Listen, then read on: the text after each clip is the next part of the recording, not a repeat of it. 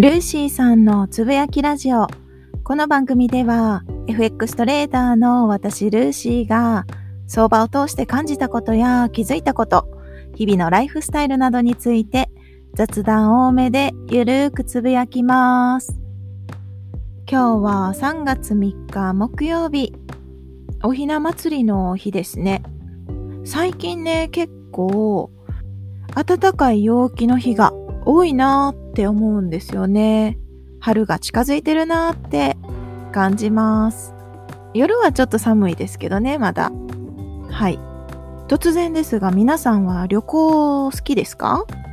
旅行行ったりしてます？今はこのご時世なのでなかなか旅行が行けないかもしれないですよね。はい。私も全く行ってないです。お家でステイホームをしています。はい。でね、今日はリアルに旅行は行けないけど、旅行行きたいなーって思いがあるので、このラジオでお話しするのはいいんじゃないと思って、はい、話そうかなと思います。ちなみに皆さんは国内旅行派ですか？海外旅行派ですか？どっちもかな？私はですね、断然海外旅行派ですね。というか、国内旅行あんまりしたことがないっていうのが本音です。北海道、沖縄、福岡、うん、あともろもろっていう感じで。東北地方とか全然行ったことないし、四国とかも行ったこと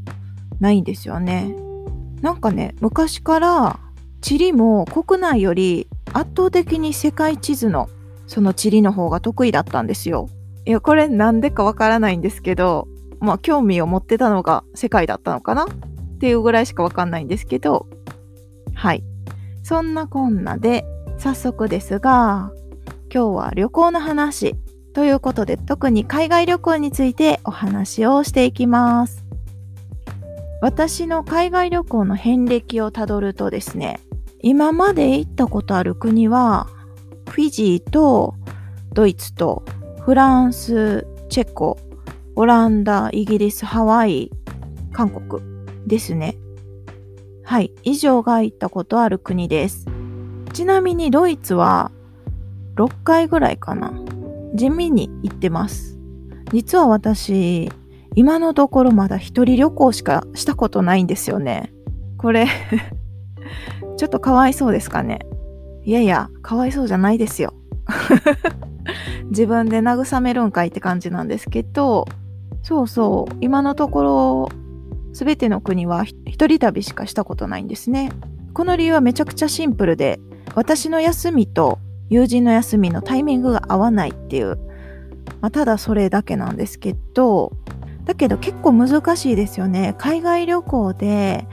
誰かと一緒に行くって本当にすっごい価値観が近いか、ライフスタイルが似てるとか、うん、結構本当全く気を使わなくていいっていう人でないとなかなか難しくないですかね。いや、私だけですかね。私があんまり合わせないから、うん、ダメなのかもしれないんですが、せっかく普段ね、行けない海外旅行に行くなら、やっぱり楽しみたいじゃないですか。そしてその楽しみ方って人それぞれだと思うんですね。なので、なんだかんだで今のところ一人旅しかしたことがない。そんな私でございます。で、初めての海外旅行はフィジーでした。旅行というか、一応語学留学みたいな形で行ったんですが、結果的にもう遊びたい放題してたので 完全に旅行だったんですけど、現地のフィジー人のお家にホームステイをさせてもらいました。フィジーっていう国ご存知ですかね？オーストラリアとかニュージーランドとか、あの、オセアニアですね。その、地図で言うと右側にあって、すごいちっちゃい国なんですけど、フィジーってもともとイギリス領だったんですね。で、全く働かないフィジー人がたくさんいて、そうすると、ね、なかなか経済も発展しないっていうところで働き者のインド人を移住させたそうなんですね。これ、フィジー人のことをバカにしてるわけではないので、はい。で、当時はフィジー人とインド人、人口は半分半分でした。インド人はね、比較的日本人に近い感覚を持ってて、割と保守的って言われてるんですね。もちろん人にもよるし、家庭環境にもよるので、全員がそうってわけじゃないけど、まあ、フィジー人とインド人を比較したときは保守的って言われるんですね。で、フィジー人は全く逆で、フィジータイムっていう言葉があるぐらい、すっごいのんびり時が流れる、そんな人種なんですね。はい。だから働かないっていう ところにもつながってくると思うんですが、でめっちゃびっくりしたのが、ホームステイしてたそのお家にね、鍵もかけず、そして見知らぬ人がソファーで寝てたりしたんですよ。びっくりしました。日本ではなかなかそんな環境ないですよね。すっごい田舎か。まあ、日本の昔の、昔って言ってもかなり昔ですけど、そういう家庭だったらあったかもしれないですが、うん、現代社会では到底ありえないですよね。だけど、そういったことがよく起きてたんですね。もう目が合うと友達みたいな、そんな文化じゃないでしょうか。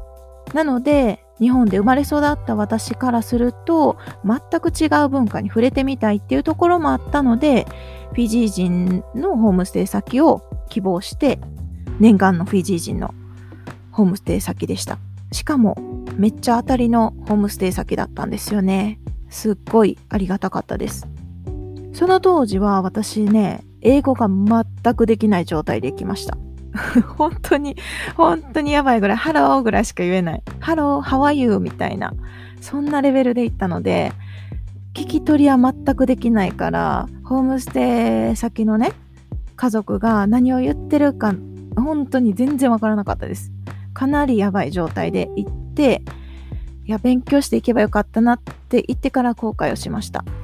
だけど、3ヶ月一緒に生活してくると、お互いに分かり合えることも増えてくるし、私の英語力も少しずつですが伸びていって、未だに Facebook でつながったりしています。もうフィジーでの思い出を語り出すと、もうキリがなくて、いろんな面白いこととか、面白い人とか、いろんな体験をしてきたので、また別の機会にお話ができたらいいなと思ってるんですが、はい。今回はフィジーはこの辺にしときますね。で、次に行ったのがドイツですね。ドイツに行った時も知り合いの家に滞在をしてて、これも3ヶ月ぐらい滞在してたのかな。で、その後、日本に帰ってきて、で、また何度か行き来をしてた感じなんですけど、ドイツのベルリンに滞在をしてました。そのベルリンを拠点に、ドイツ国内を巡ってみたり、フランスに行ったり、チェコに行ったり、オランダに行ったりとか、割とうろうろ一人で、はい、相変わらず一人でうろうろしてました。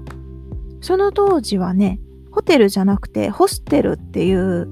ベッドだけを借りる相部屋みたいな、そういった宿泊施設で泊まってたんですね。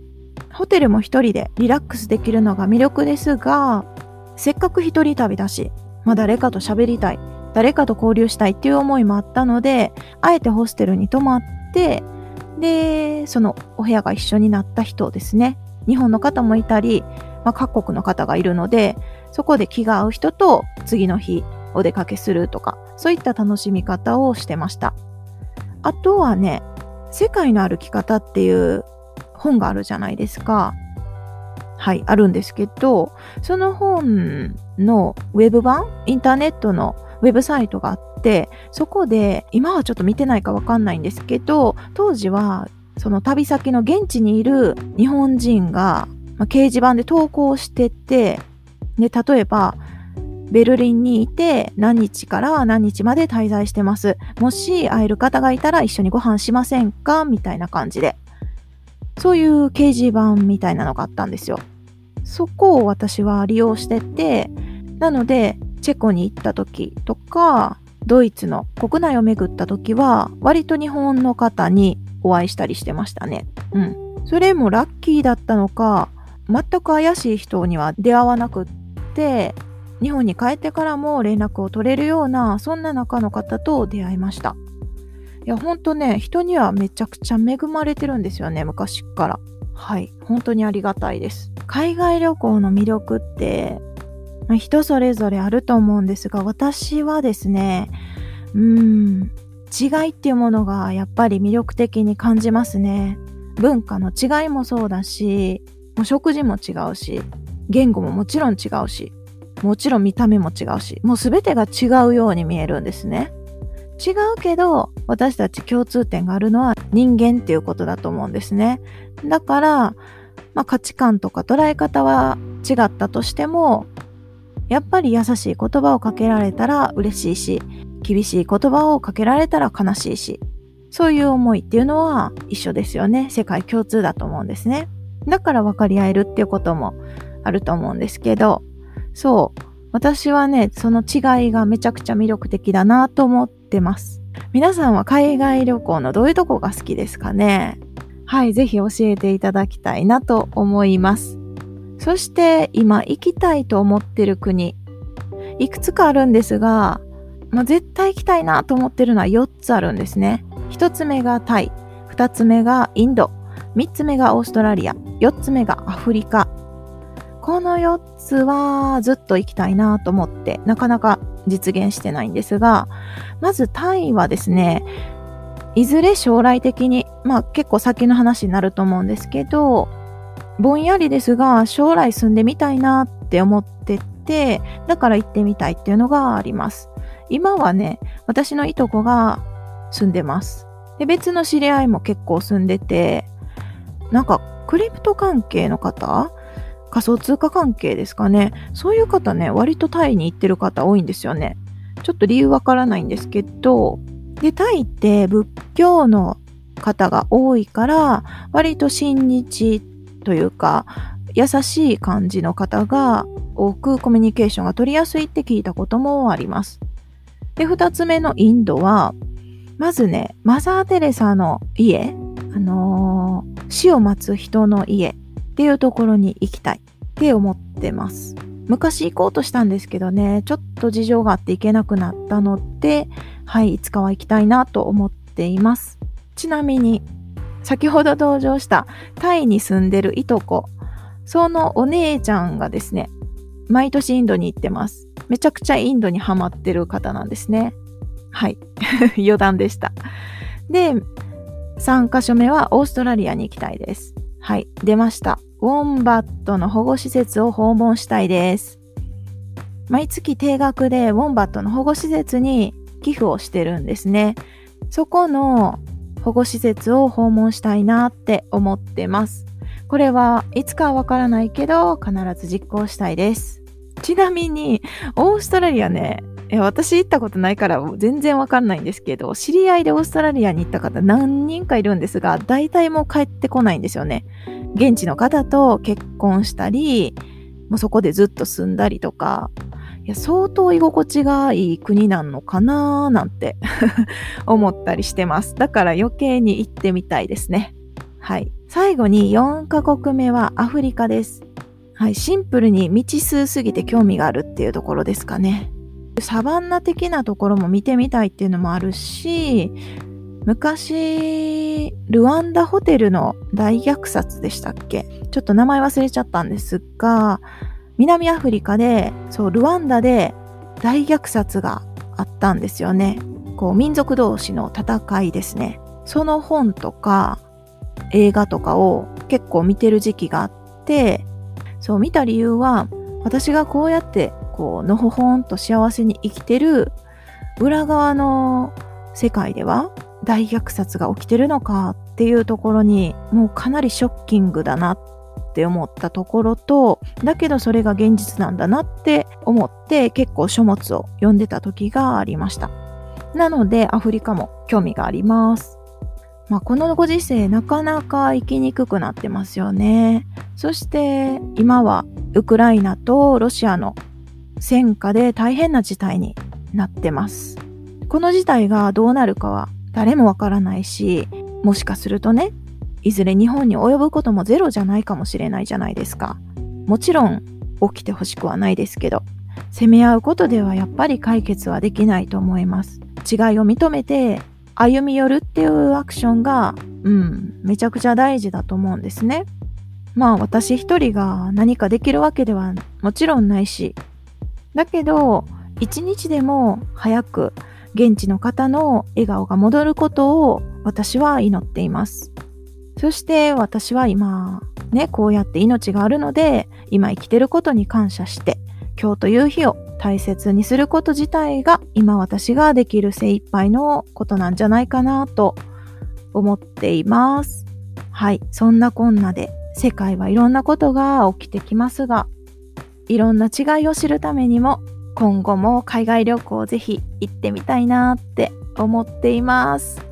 ほんと今すっごい海外旅行行きたいです。もし皆さんも行ってみたい国とか、ここ行ったことあるよとかあれば、コメントやレターで共有いただけると嬉しいです。はい。最後まで聞いていただきましてありがとうございます。今日はこの辺で終わります。ではまた明日。